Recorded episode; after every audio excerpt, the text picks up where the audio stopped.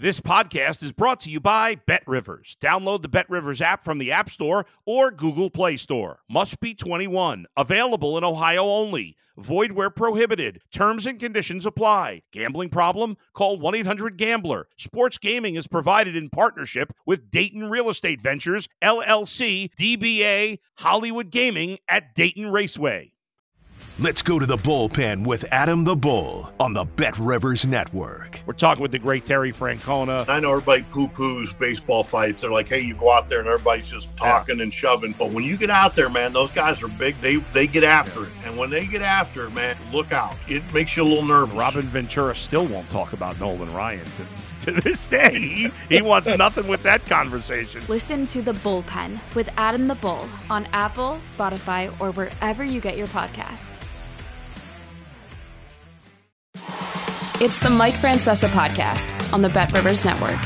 Hello again, everybody, and welcome to the Mike Francesa podcast brought to you by the good folks at Bet Rivers. Remember to download the Bet Rivers app for all of your wagering needs as we head towards the postseason in the NFL, all the bowl games, everything else that's going on. So remember, for the most informative, most imaginative, and the easy to easiest to work with app, just check out Bet Rivers for all of your wagering needs. All right, I tell you, this morning when I uh, went out this morning and I saw the weather getting worse and was uh, aware of the ominous forecast today, uh, and I don't think the weather in the game ever got to the point where it was an enormous factor. There was plenty of rain, but there wasn't a lot of wind like like we're going to get later in the day here. But I thought this was going to be a very tough matchup. Uh, there's very few times where I thought the Jets had an advantage. I thought they had a big advantage today. Uh, number one, they were getting a big weather edge. Number two, uh, the young Texans have really suffered some terrible injuries. They came in today without Tank Dell, who has been a major factor in recent weeks in all their explosive pass plays, and they lost their tight end. Then early in the game today, they lost Collins. So they're without three of their top four targets in that passing game. So if you wondered why it was not prolific today, they didn't have any of their weapons there.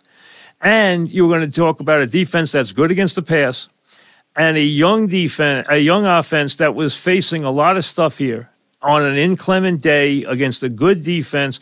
I just thought this was a bad matchup. Now, I did not think the Jets would explode like they did. Now, after a 0 0 first half with 11 punts, who would have ever thought the Jets would score 30 points? Now, let's be realistic. This game is 14 to 6. It's 14 nothing. Wilson fumbles the ball. They make a couple of plays, including one to the tight end. They get a touchdown. They miss the extra point. The Houston kicking game has hurt them. They got to go get a kicker. Um, then the key is can the Jets get a drive? They get a drive.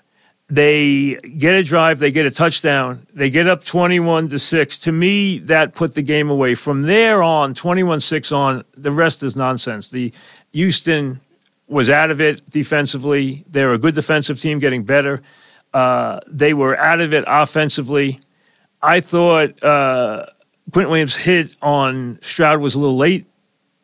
It wasn't flagrant, but it wasn't pretty.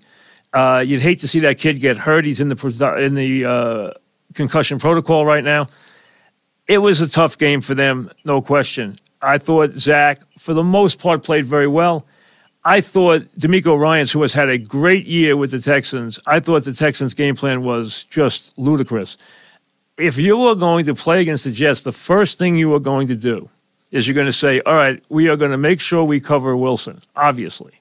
He's their one talented receiver. He is their one weapon. Zach looks for him all the time. We know that. Number two, you have got to stop Hall out of the backfield. That's where you get him in space, you get him the ball. He's lethal. He killed them today coming out of the backfield, and they did a terrible job of covering him. Then the third thing is the tight ends. He hits the tight ends for seven for 80, 94, 95 yards of real estate. So he hits Wilson for 100 yards on eight receptions. They might have added one late. They hit Hall for eight for 86 and a touchdown. They hit the tight ends for seven for 94, and that gives Zach a 300 yard game. He had a couple of times he held the ball, like the first drive where he took him out of field goal range by holding the ball too long. He also made a couple of good passes. He made a couple of dangerous passes he got away with, especially one to Wilson that had the sideline laughing because they all thought it was going to be picked off. Everyone in the building thought it was going to get picked off, and it didn't. And they made a big pass play there. Uh, the bottom line is, I thought Zach had a good game. I don't want to go crazy about it. I thought he had a good game. I thought the Jets obviously had a big second half. They ran the ball, they threw the ball, they did everything they wanted to do. They got short fields late, added some field goals, and away we go. And they have a 30 to 6 win. So the Jets, for a week, after a week of chaos, after all the nonsense this week, after everything that went on, at least they stop this losing streak. They get a week to feel good about themselves. And hey, any week that happens in the NFL, that's a positive. This team needed to stop the bleeding. They stopped the bleeding. They have a very big game next week down in Miami about against the Dolphins. That will not be an easy task at all. We know that. Uh, but the bottom line is they got themselves a win. They ha- can feel a little better about themselves. Zach in here, uh, some positives rather than negatives for a week. So all the way around, a good game. But I, I honestly feel that this was catching a young team that has overachieved all year, a rookie quarterback who has had a great season. You just took away his favorite target, Tank Dell, if you've been following. And, you know, I have this one family fantasy league we play in. I, ta- I had Tank Dell, so I've used him, and he's been unbelievable the last five or six weeks till he got broke his leg last week. He has put up phenomenal numbers he has made big play after big play. He had become his go to guy in big spots. And he wasn't there. Then Collins went out. Schultz wasn't there. You took a lot of weapons away from the kid today. And listen, we know the Jets are good against the pass. They're very good against the pass.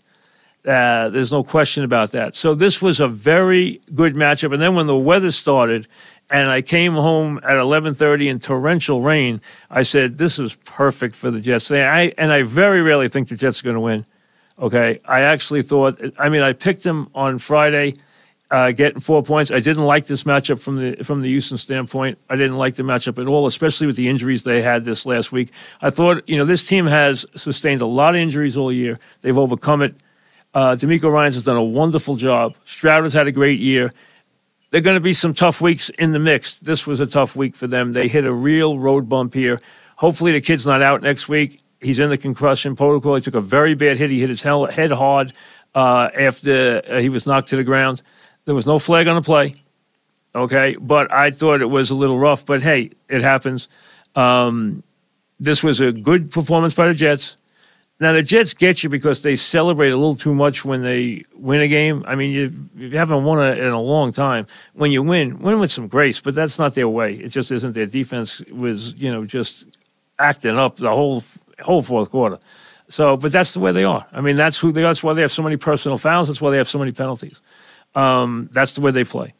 Uh, and for a change, it was a bizarre game because you know this game's 0-0 at the half with eleven punts. Uh, but Houston never moved the ball all day.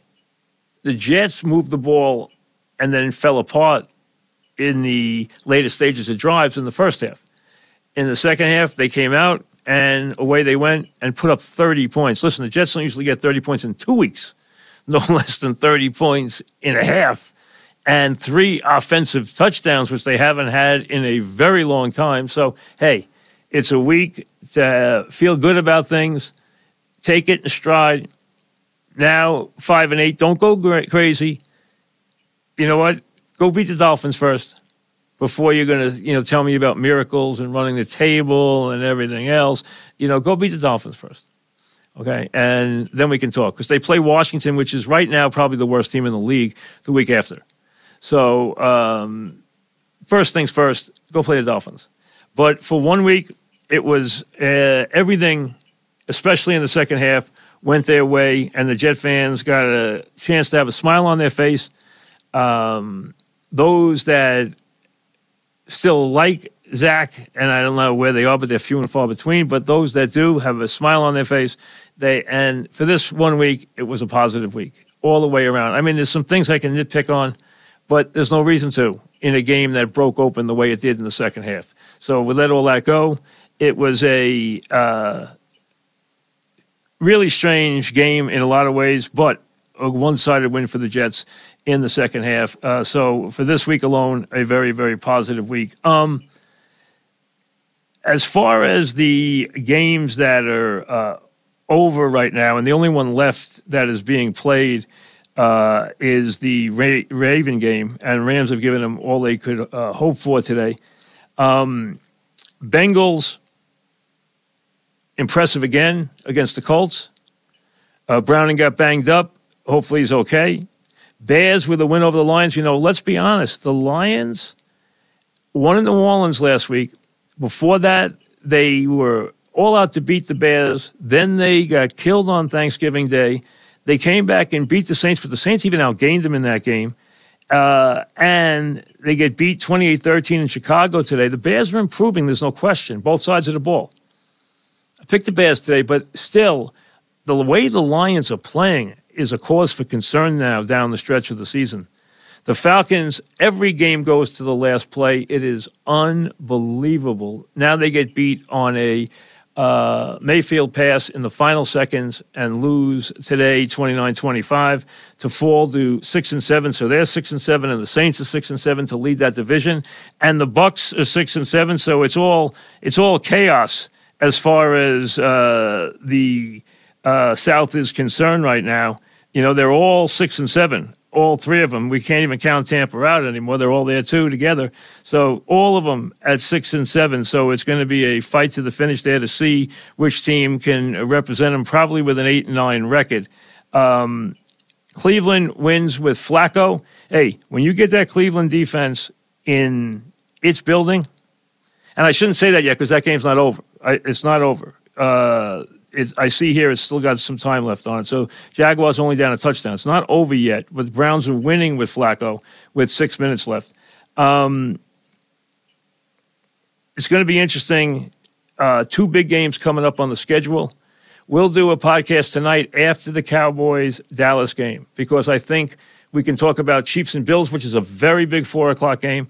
We can put a, a ribbon on this day now as we go down the stretch in this season. There's only uh, dwindling weeks now as we, you know, really take a run, a stretch run towards the playoffs. And then, of course, the Cowboys and the Eagles. Prime time tonight, which should be just a terrific game. I'm looking forward to it in a big way. Uh, so Niners should win today because Geno Smith's not playing. Seattle has little chance with Geno out. They probably have no chance, uh, as the 49ers will probably rout them today, and that will stand the 49ers uh, as the team to beat right now going into the final month of the season. But it'll be interesting to see where we are after the Chiefs and the Bills play and after the Eagles and the Cowboys play. So we'll see you later on. Thanks for listening to the Mike Francesa podcast on the Bet Rivers Network. If you're a tennis fan, you'll love Betting Weekly Game Bet Match on the Bet Rivers Network. Whether you're a bettor or just love tennis, you'll enjoy the in depth analysis each week of the tennis calendar. Subscribe to Game Bet Match today from your favorite podcast provider.